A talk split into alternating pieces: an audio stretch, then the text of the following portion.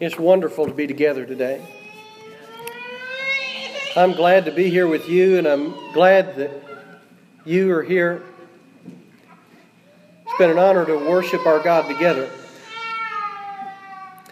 This morning, as we open His Word, I want you to ask a question of yourself What do you expect of God?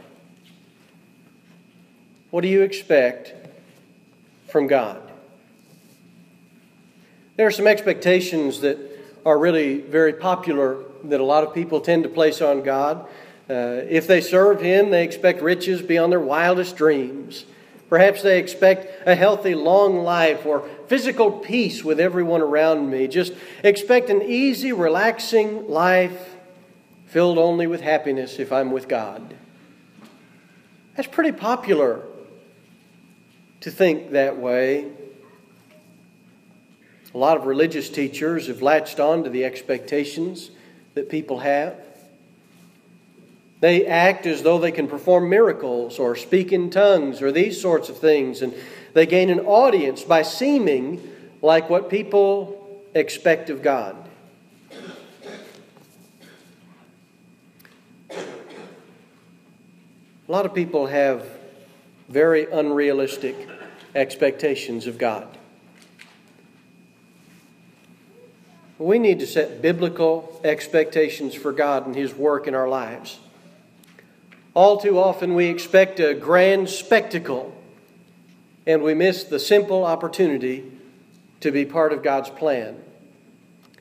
I appreciated what Mike shared earlier about his experience in the hospital and the conversation he was able to have with that man who was there and who was searching, didn't quite know what to think. It's the simple opportunities to be part of God's plan that we often miss because we look for the spectacle instead. In the Old Testament, there's an example of a person whose expectations weren't met, and he nearly missed an opportunity to be healed because of it. His name was Naaman, and we find him in 2 Kings chapter 5. Let's turn there together to 2 Kings chapter 5. It's back in the Old Testament after 1st and 2nd Samuel and 1st Kings for that matter. 2 Kings chapter 5. And look at about verse 1. Says now Naaman, captain of the army of the king of Aram, was a great man with his master and highly respected because by him the Lord had given victory to Aram. And the man was also a valiant warrior, but he was a leper. You notice the big list of all the great things about Naaman. He's a valiant warrior, highly respected and victorious in battle, and all of these great things, but he was a leper. There was one thing that stood out that kept him, one major drawback. He was a leper. He had leprosy. Highly contagious, not a known cure for it. And so his life was diminished by it. He wasn't able to live uh, normally as every other citizen of a kingdom would. Although he was highly respected, I imagine people rarely got to express it to him because rarely did he have any contact with the normal world in a normal way. And then in verses 3 and 4, he hears about the prophet in Israel. And he hears that the prophet in Israel can cure his leprosy. And so he goes to the king and he receives permission to go. And in verse 9, he arrives at the house of Elisha the prophet in Israel. In verse 9, it reads So Naaman came with his horses and his chariots and stood at the doorway of the house of Elisha. Can you imagine the spectacle that must have been? Horses and soldiers and chariots all gleaming with armor and standing in front of the house, very official, like a captain of the army of Aram. Could you imagine being Elisha? Being inside the house, I don't imagine it being something grand, maybe just something smallish. And outside your door, there's this grand spectacle of an army. And in the very next verse, all of Naaman's expectations are crushed. In verse 10, Elisha doesn't even go out of his house to meet him. But instead, he sends a messenger to deliver a message to Naaman. And the messenger tells him he should go wash seven times in the Jordan River and his leprosy would be cleansed. Verse 11 Naaman was furious and went away and said, Behold, I thought he surely will come out to me and stand and call on the name of the Lord his God and wave his hand over the place and cure the leper. You see the spectacle?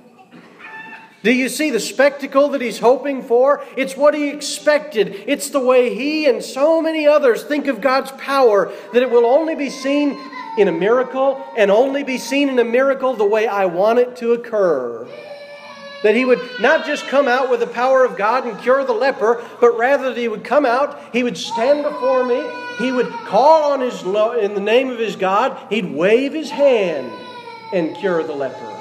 He had a lot of specific expectations, but Elisha did not come out. Elisha did not call on the name of the Lord so Naaman could hear. He did not wave his hand like a magician. Naaman was not yet cured, even after the journey he made to Elisha's house. You imagine that, traveling from one kingdom to the next, not taking a matter of hours, but perhaps days, and he's traveling all the way to his house, and then he sends a messenger and says, Go over there and wash in the river all the expectations are destroyed. But then there's a servant in verse 13. His servants came near and spoke to him and said, My father, had the prophet told you to do some great thing, would you not have done it? How much more then when he says to you, Wash and be clean? And so we start to see the real problem here pride was the real problem. If Elisha had come and made the grand spectacle, that would have been a story passed on through the ages to Naaman's children and grandchildren of the great moment when God healed his leprosy. The calling on the Lord, the wave of the hand, and the magical disappearance of all of the sores. What a story to tell. What a legacy to leave.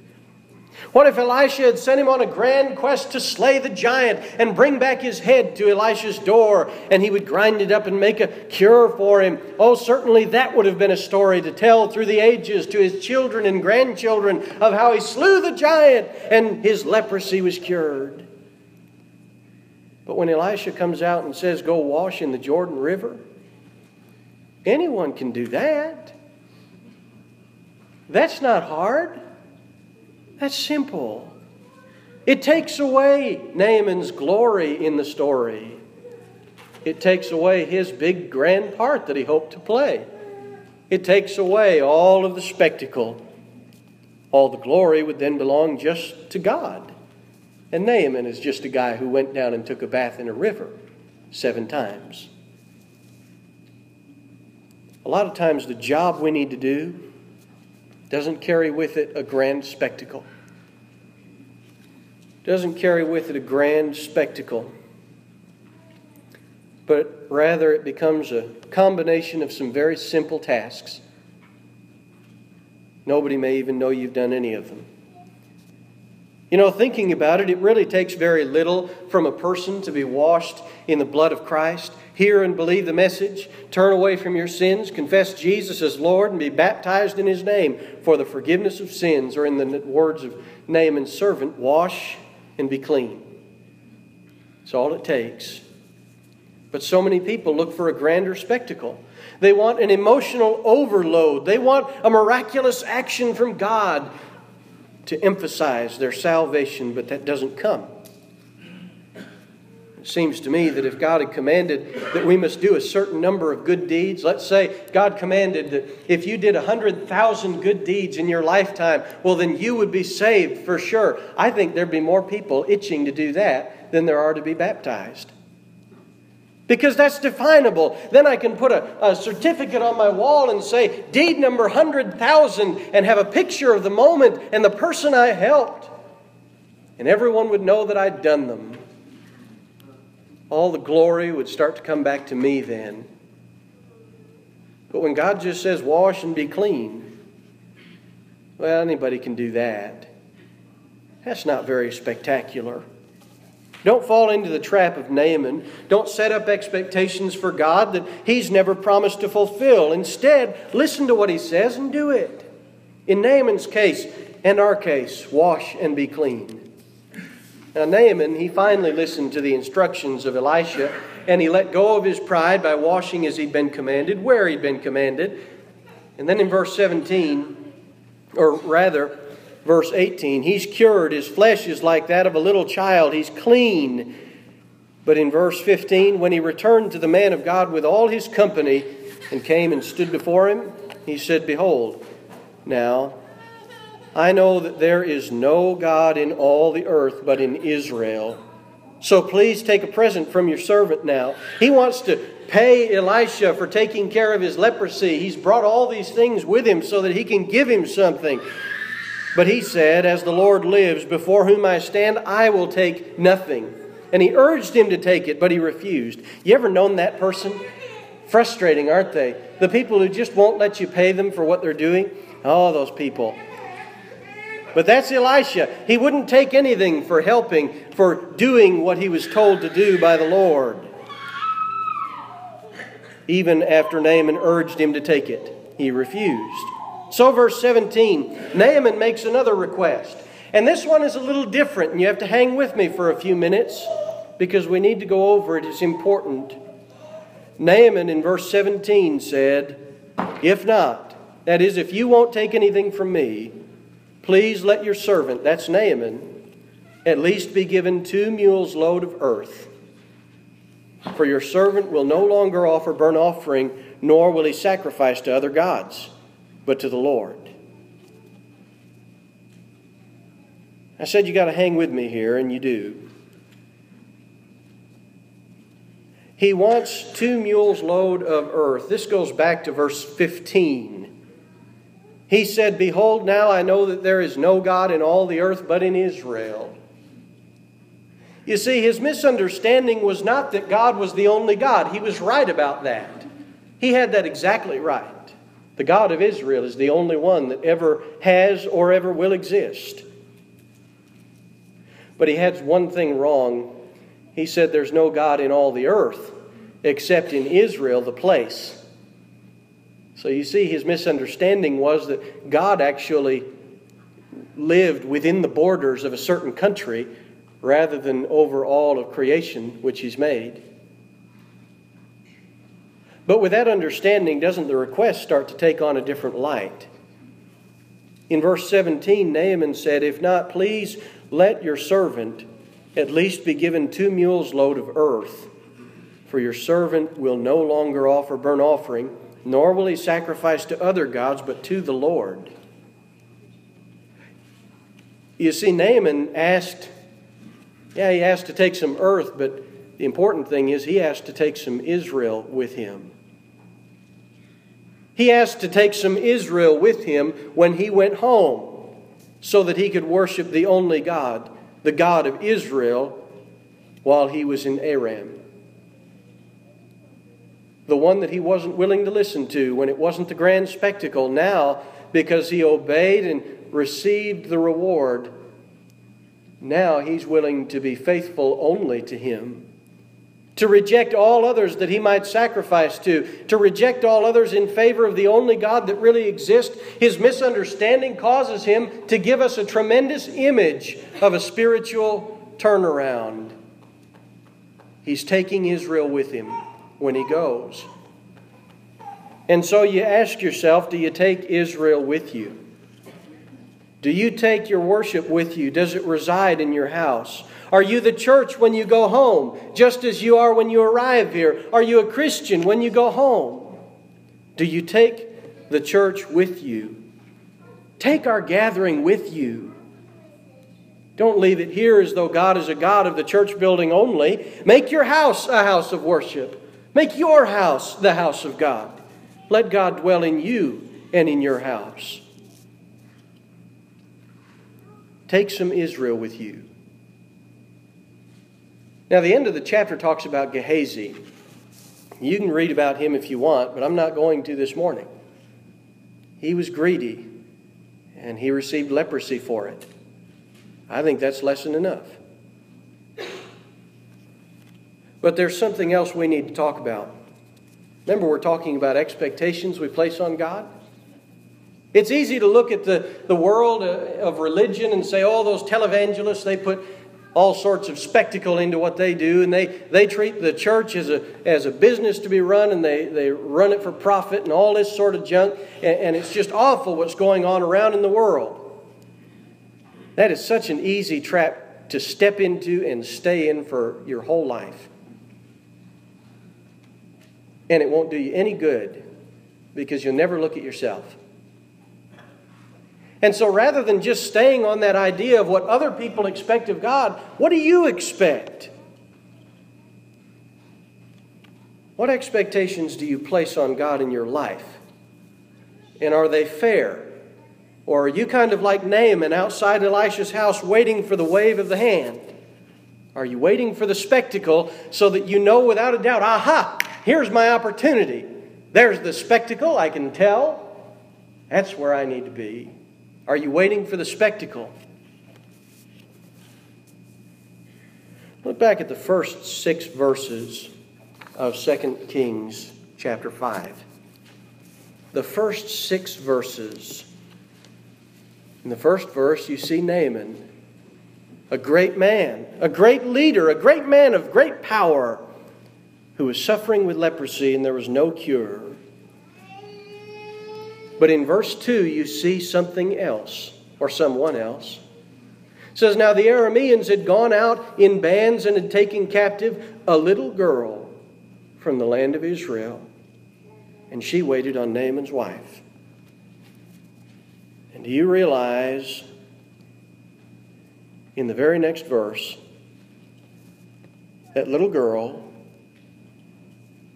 little captive, with just a little bit of information and a little bit of enthusiasm says, I wish that my master were with the prophet who's in Samaria. Then he would cure him of his leprosy. A little girl who knew the power of God, who knew that it resided with a, a man in Samaria, a man of God, and she exclaims in her innocence, I wish he was over there.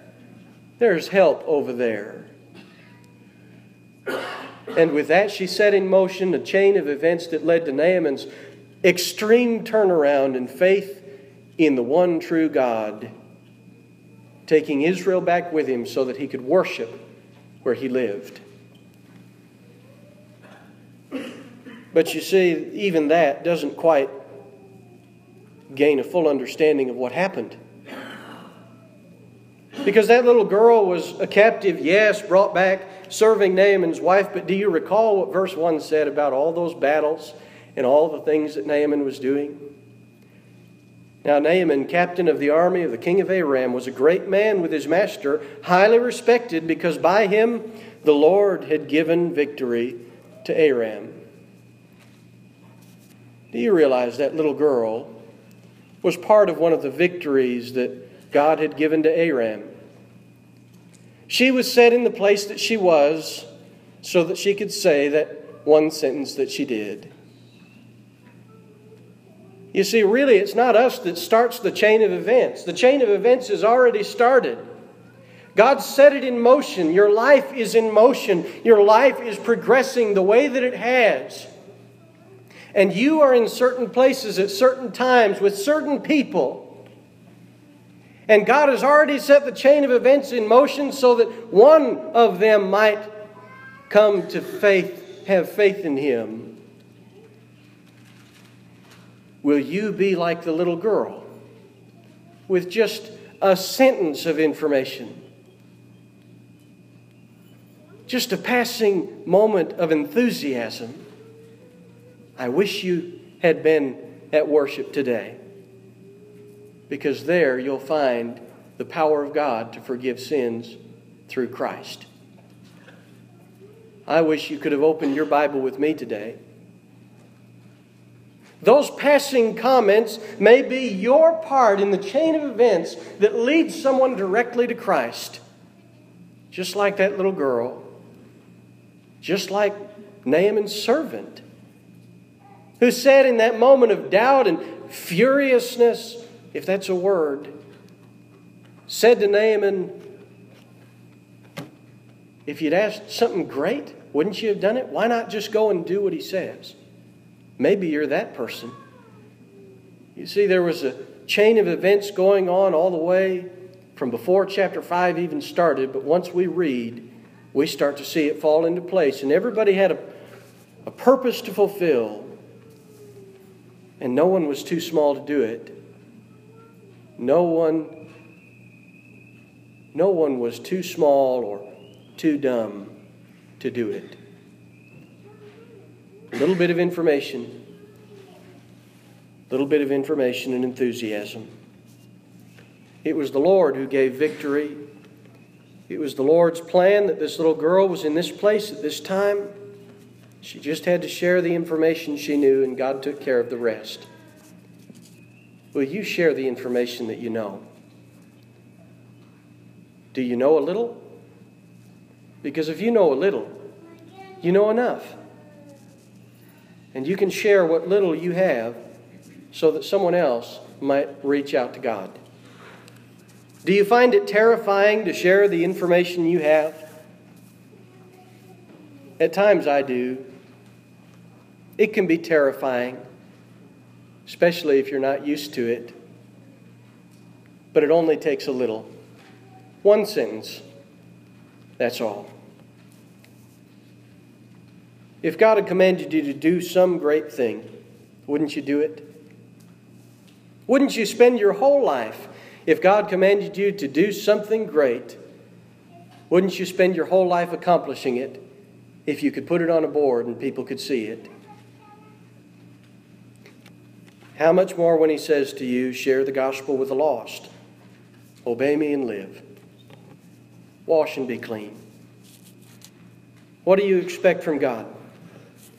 You expect some grand moment before you'll share the gospel with someone, or do you realize that every moment of life is an opportunity given by Him so that He can accomplish His will through us? He's put you in this place at this time so you can be His effective servant to someone who needs you, someone who needs Christ. So share the information. Many might turn you away, but a few might listen, and through through you, God is searching for them. Be the one who will share the information. Be the one who is that one link in the chain that's needed. Have the right expectations. Think about life the right way, and you will be a very effective tool in the hands of God. This morning, as we close our time together, we do so by offering an invitation. We've talked during our lesson about the plan of salvation and how it culminates with baptism into Christ. If you've been studying and you understand what it is that God has commanded for salvation, the way that He grants it to us, and you're ready to put Him on in baptism this morning, we're here to help you and, and to do that this morning We'll receive your confession. There's water behind me. And we will baptize you in it for the forgiveness of your sins by the power of Christ. And if you're a child of God who has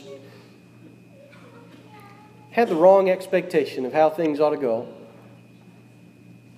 it's time to change them. It's time to expect what God says He'll do. And it's time to do your part so that you can be an effective servant for Him. If you need to make a need known this morning of a spiritual sort, we ask that you please do that by coming forward as we stand and sing this song we pray.